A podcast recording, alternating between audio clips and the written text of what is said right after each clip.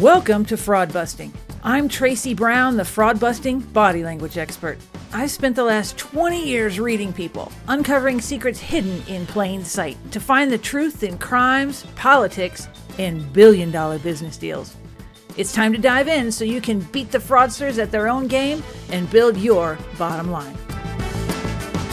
Welcome to another edition of Fraud Busting. I'm Tracy Brown, and I'm so excited because today we have Terry Rich with us, and I'm not going to be telling the fraud story this time because he was right in the middle of a whopper in the Iowa lottery. He was the C E O and led the team um, that cracked the largest lotto fraud in U S history. He's uh, a speaker like me, speaks at conferences, and the author of uh, the eighty billion dollar gamble. So uh, welcome, Terry. I mean, we've, we've seen you on T V. I mean, when, when we got in touch, I was like, wait a minute, I, I've seen you. Like, like, I know you.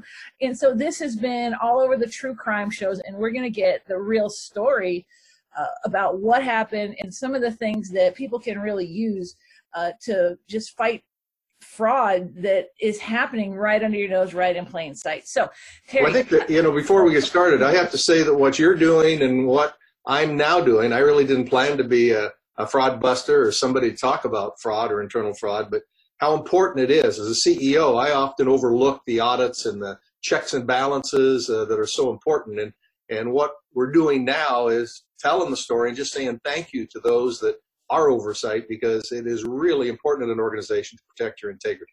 Oh yeah, everybody's in the business of fraud protection because it's right there under our noses, and it happens to most businesses at some point along the way. So um, let's talk about your story. Why don't you start? Give us the give us the rundown about this lotto fraud, like what was going on, and then we'll get into how how it started to come to light that there was fraud and how you cracked it. So take it away. Well, uh, it's a true crime story, and it really started innocently enough because every day lotteries across America who are run by the state organizations uh, have winners. And uh, we had a winner back in the, in the two thousand ten eleven, quite a few years ago, and it uh, no one came forward. It was for sixteen point five million dollars. And as we did the investigation, there are just little techniques and parts of our culture that just said, ding, ding, ding, something is wrong here. And it started with a call from a lawyer in Canada who said, hey, uh, I have the ticket, so I'll send it to you. You send me the money. No, that didn't sound right at all. So we did some investigation. And, of course, in the lottery, there's a lot of uh, techniques. The ticket, each and every ticket has about thirty different security points on it. Oh, really? So that every time you touch a ticket and, and check your ticket or go into a convenience store, you're probably on camera, or we have you registered that you've, you've done something. So we knew all the particulars of it. In fact, we knew what the person looked like who bought the ticket uh, because we had the camera. So that started all of the intrigue and all the investigation that didn't land just in Iowa, but actually spread across the entire United States. Wow, because because this this game, it was the um hot what is Hot Lotto? Is that it's Hot Lotto? Yeah. Okay. Now Hot Lotto is a game like Powerball. Powerball obviously is nationwide. Hot Lotto had about twenty-one states involved. But how it all ties together was Hot Lotto is run by an organization called the Multi-State Lottery, and it's pretty simple and it's a great organization. It it combines all the money when you buy a lottery ticket. Half of the money sent to the Multi-State Lottery for prize payout, and then when a state wins, they distribute it back to the states who have the winners for that. So the guy that was in charge of security for the Multi-State Lottery, which included Hot Lotto and Powerball, was the uh, gentleman who decided to convince the leaders, uh, the directors of the lotteries across the U S, to allow him to do this particular regional game by a computer.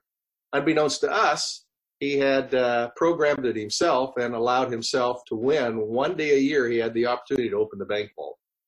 Wow. Okay. So this was this your security fella, and his name was, I wrote it down. Um, uh, Steve Bogle. We had we had oh. a couple three. You know, as, as you know, when you have fraud or you're doing over oversight and compliance, it isn't just one. It's a culture, and it started with our frontline receptionist who got the call when the guy said, "I'll just send you the money," and she said, "This doesn't feel right. We." Something doesn't feel right, say something. So she contacted our public information officer and security officer, Steve Bogle, and that's when they called this guy from Canada and said, hey, uh, how you doing? Congratulations. He said, yeah, I just, I just want my money. And, and they said, well, what were you wearing?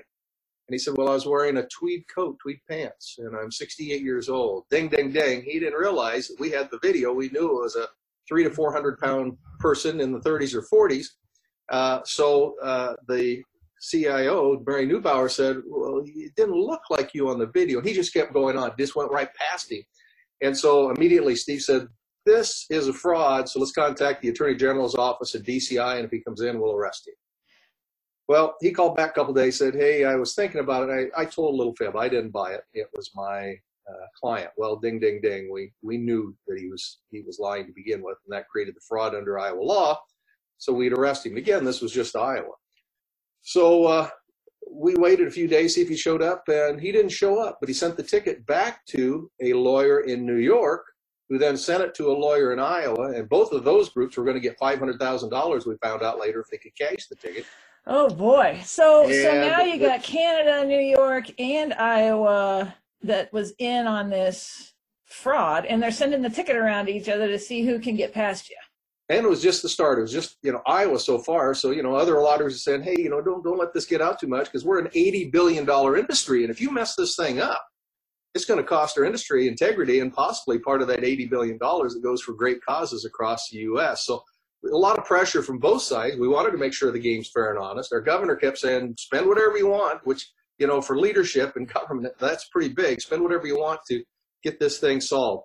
So now the lawyer in New York has it and sends it to the people in Des Moines, who bring it in an hour and a half before the ticket was to expire. Now, think about that, hour and a half, ding, ding, ding. Yeah, because you know, they only had, they had a year, right, to get this worked out, and they're scrambling at the end. Yeah, three hundred sixty-five days, yes. Mm-hmm. And during this time also, we were getting probably twenty or thirty people who would come in and say, hey, well, wait a minute, that's, uh, that's my ticket, or the clerk stole the ticket from me, those kinds of things. And, and I learned a couple of things when the New York lawyer came in, as you're looking, overseeing fraud. If you think there is a problem and there may be a, uh, a case or a trial down the road, I said, I need a visual, because we're going before the press. Everybody's interested. Where, who has this money? What's going on? I held up the ticket and said, ladies and gentlemen, we have the ticket. And all of a sudden I heard that, was all of the media zoomed in on that ticket. Well, that was evidence. And now the people who didn't know the serial number, didn't know the date it was bought, didn't know whether it was a quick pick or a manual pick, now had everything with the high definition cameras. So there's one little secret. If you think something might be evidence, don't put it out in front of the public. Oh, so so you inadvertently gave away some tips. Critical information, yeah, as we were trying to solve the case. But we still had the video, so we knew what the person looked like and what they sounded like. Well, uh, we denied the claim, and all of a sudden the guy says, okay, I don't, uh, we don't want it because we don't want publicity. Well, ding, ding. So they just walked. sixteen point five million dollars. You or I wouldn't. We wouldn't give up sixteen point five million dollars. We would find a way, wouldn't we? Yeah.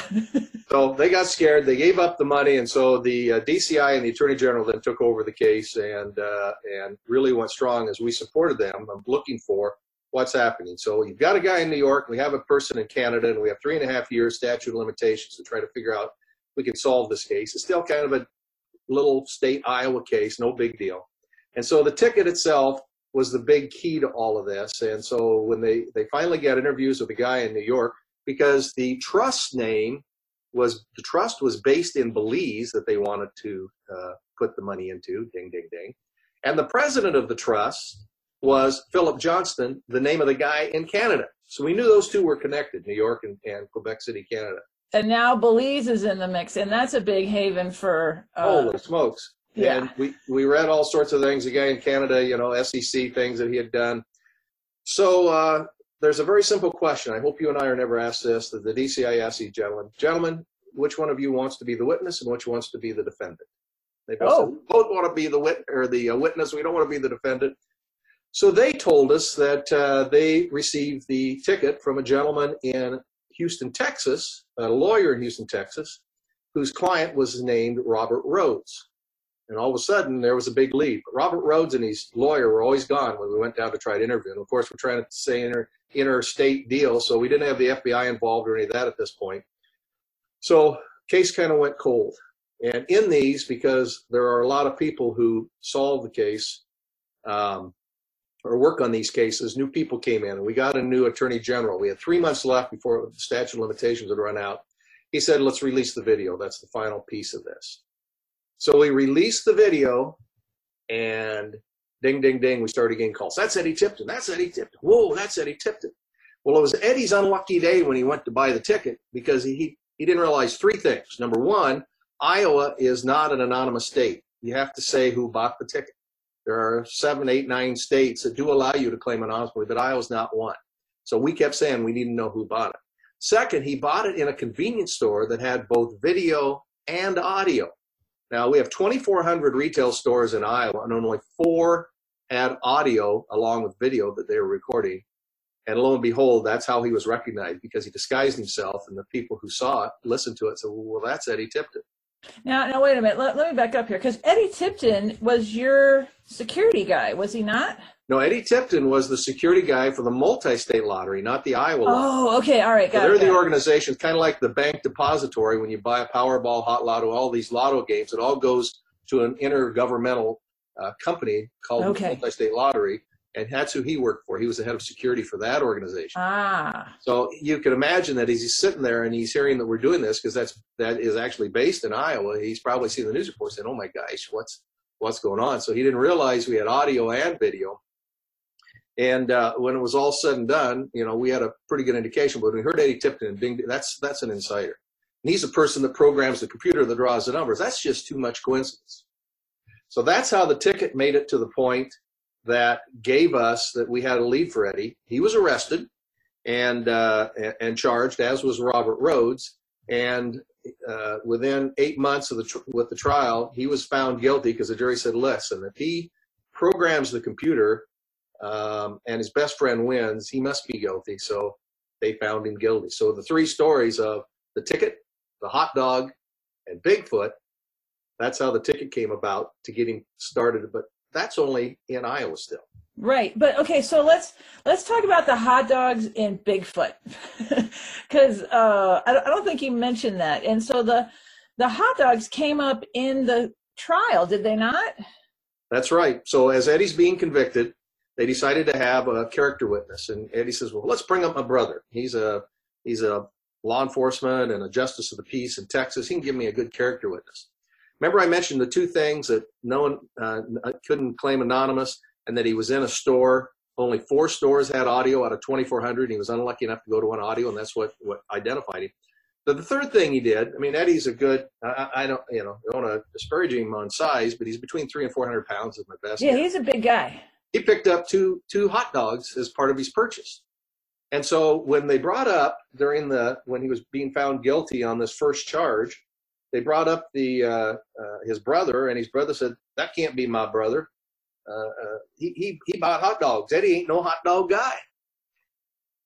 Well, everybody looked, boom, a guy that weighs three hundred pounds isn't a hot dog guy, you know, and they just, you get to, you know, you're not trying to get disparage anybody, but the Associated Press thought it was so funny they put it out on the national wire.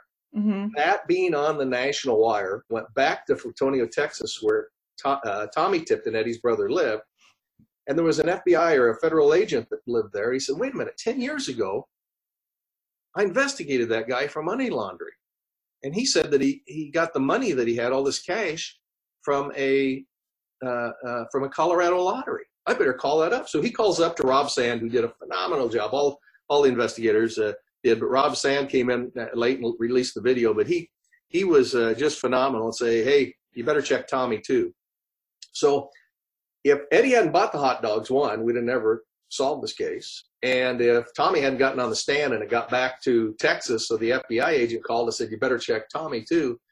Uh, with that, but what that did was broke this thing wide open as as a federal case. So now we knew it was Eddie and Tommy and Robert Rhodes. Now, what do you suppose the first thing that cops do? You probably know this in fraud busting. So if you're ever doing a fraud, if you're watching us to try to learn what to do to try to avoid it, don't use social media.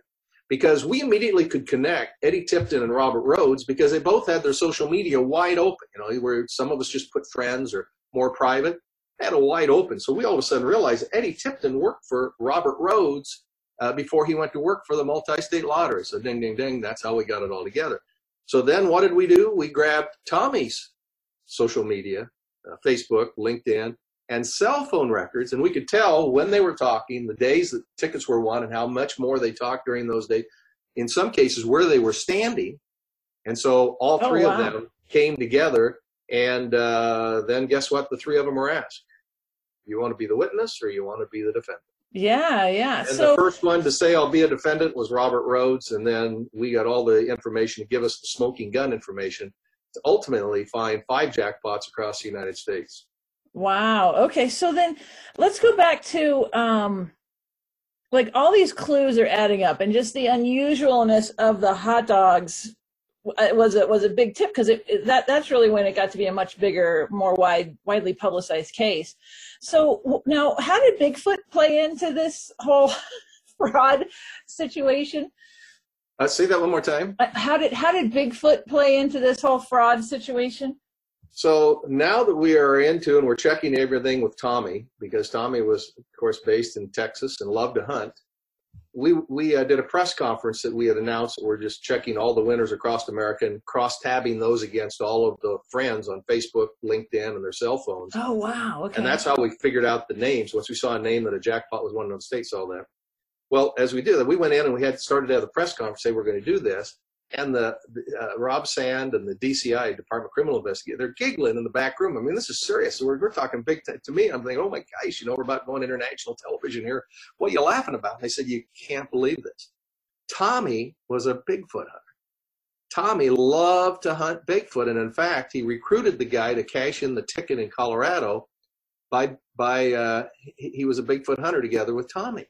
And he went out and got the money, won the money.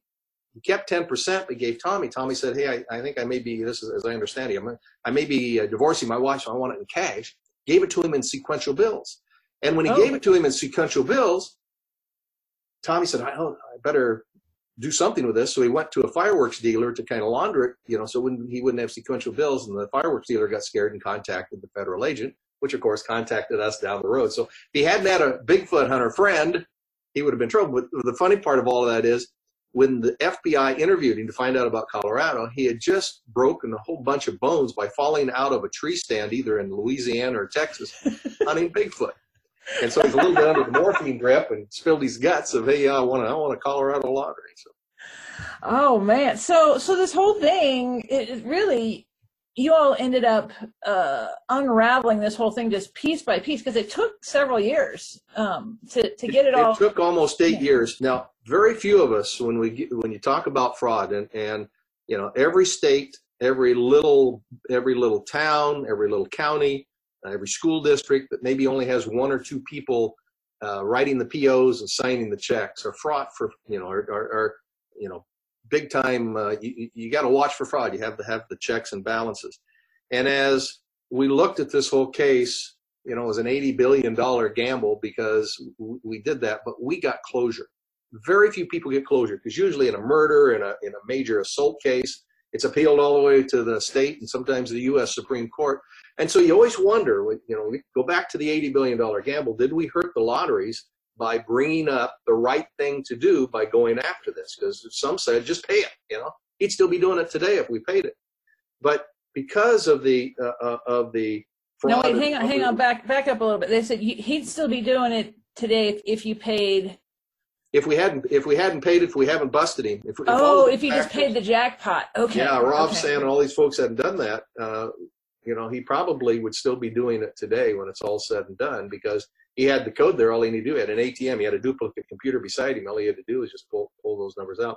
But we got closure, because the evidence and the backup and the all the people that worked on this. It wasn't obviously just me, Rob Sand, uh, Tom Miller, all the all the lottery staff, all the D C I staff. It was a combination, and it was so strong that Robert Rhodes flipped right away. And when we had that information and we found the numbers in uh, uh, uh, for in one of the computers, we could see where the code was. Then immediately the other two pleaded guilty too, and they all uh, Robert Rhodes got uh, probation as part of his deal. Tommy Tipton went for fifty-two or fifty-eight days because he had a family, and Eddie said, "I'll take the rap," and he's in for up to twenty-five years in prison. Got it. Okay, so so you've you you're you're kind of the, the unicorn in that you ended up with closure on this on this thing. Yeah. Now, how how much lottery fraud do you think there really is going on these days? Because I mean, there's a lot of states that hand out a lot a lot of money. I, you know, it, no matter what kind of business you're in, if you're making money, if you have big money, there's somebody trying to figure out a way to scam the system. So it's it's like the computer. I put a new new uh, patch on every couple weeks, so they automatically do it for me. But right. somebody's found a way to bust in, so they put a new patch on. Well, the same thing with the lottery or any other business. Uh, we changed a lot of things in the industry. We demanded that uh, you know that you, Eddie programmed the computer, he compiled the computer, he serviced the computer. You can't have the same person doing everything. It's back like writing the P Os and signing the checks separation. With the same person in a small school district. So uh, we a lot of that was changed, but they continue to look for ways and modifications to make sure there's a lot of separation of duties. Now, now somebody said, well, why not use computers? See, Powerball uses balls, so that seems a lot safer, right, as does uh, uh, computers.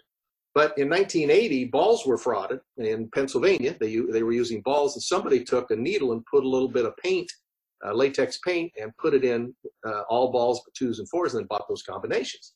It ultimately became a movie called uh, uh, Lucky Numbers with John Travolta and Lisa Kudrow. Um, but, you know, balls have been uh, have been frauded in uh, India or El Talk Milan. They had the uh, nieces and nephews drawing the balls, or kids drawing the balls that blindfold them. What they did was they would heat the balls or cool the balls down or shave them off and tell them, hey, just take the cold ones or whatever. Uh, even, even the casinos, Uh, when you talk uh, uh, random number generators, uh, there was a big fraud in the late nineties uh, for casinos for, for slot machines, because a guy figured out the algorithm and, and did that. So every day you've got to be cautious. Every day you've got to look. But the separation of duties is my bottom line, and, and what to watch for as you're, as you're looking for a fraud. And I, I, I can now play the lottery because I don't work for the lottery, and I haven't won. So that might tell you just little as if I knew how to win. Uh, I would do that, but it truly is random, and the billions and billions of draws that happen each year across the uh, across the world. Uh, you know, I can only point to five instances that five or six instances that had this kind of impact, and Eddie's was one of the biggest ones, or was the biggest one, as they claim it, in in the U S Wow. Okay, so so our lotteries, we got a pretty good chance of uh, Uh, safety there and not fraud, but uh, also very, thing, very though, low you know, chance of winning. that, that's right. The, the, here's the other thing. If you, if you uh, play the lottery or a casino that's in your state, you know who's running it. So if you think something's wrong, you can talk to a legislator, a governor, the person. If you're playing poker on the internet with Milan, you have no idea who you're playing with or what their uh, regulations or anything else. There's, it's not as public. So I'm a believer in, in state-run gaming as, as this is, and, and I think it's the fairest way for everybody to, uh, to play. Got it. Okay, so what other lessons can we take from this as far as how to spot fraud right under your nose? Um, if it doesn't feel right, you know, it's, I keep saying ding, ding, ding. I just kept, if something didn't feel right, you, you want to say something and, and investigate it. That's not so much to say that everybody that's mad at somebody can just be a whistleblower and it's automatically done type thing. It's that if you see something, say something. I also learned in a lot of research that I use in the when I do presentations about the National Fraud uh, uh, Group that talk about a pyramid. The three things that you you have to be careful of in looking for internal fraud, because hacking is the big thing. Everybody's worried about hacking today, but internal fraud's just as big, if not bigger, than than external fraud. Number one, financial need. Financial desire, which means everybody wants more money when you work for somebody. But usually it's a, a gaming problem, an alcohol problem, a divorce, a credit card problem that tips people over the edge of thinking, no wonder I handle this money in my organization. How can I take it? But the second one is opportunity. So if, again, you write the checks and write the P Os, you've got all the keys of the kingdom. Eddie Tipton had all the keys of the kingdom for this lottery draw machine. Um, then if you feel the financial need, you have all the opportunities. Both of those uh, are there. Now, there are a lot of people who have both of those in their lives that don't steal from an organization because of the third element of that triangle. That third element is rationale. And that's the rationalization. That's probably the hardest one to oversee, because you can take the opportunity away, and that's really the key, is separation of duties. And the financial need, you can't control people, employees, and what's happening sometimes in their home life. But rationalization usually comes if you see people who are working all weekends, they never take a vacation. That's a huge, huge uh, red flag. Or they just feel that I'm taken advantage of, I deserve this. or, you know, I, I need to do this because my family thinks I'm doing well and I'm not, and I don't want to disappoint them.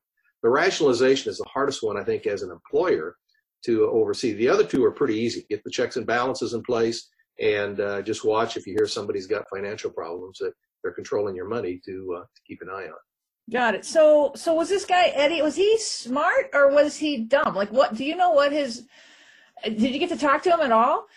I think Eddie was smart, but then he got greedy.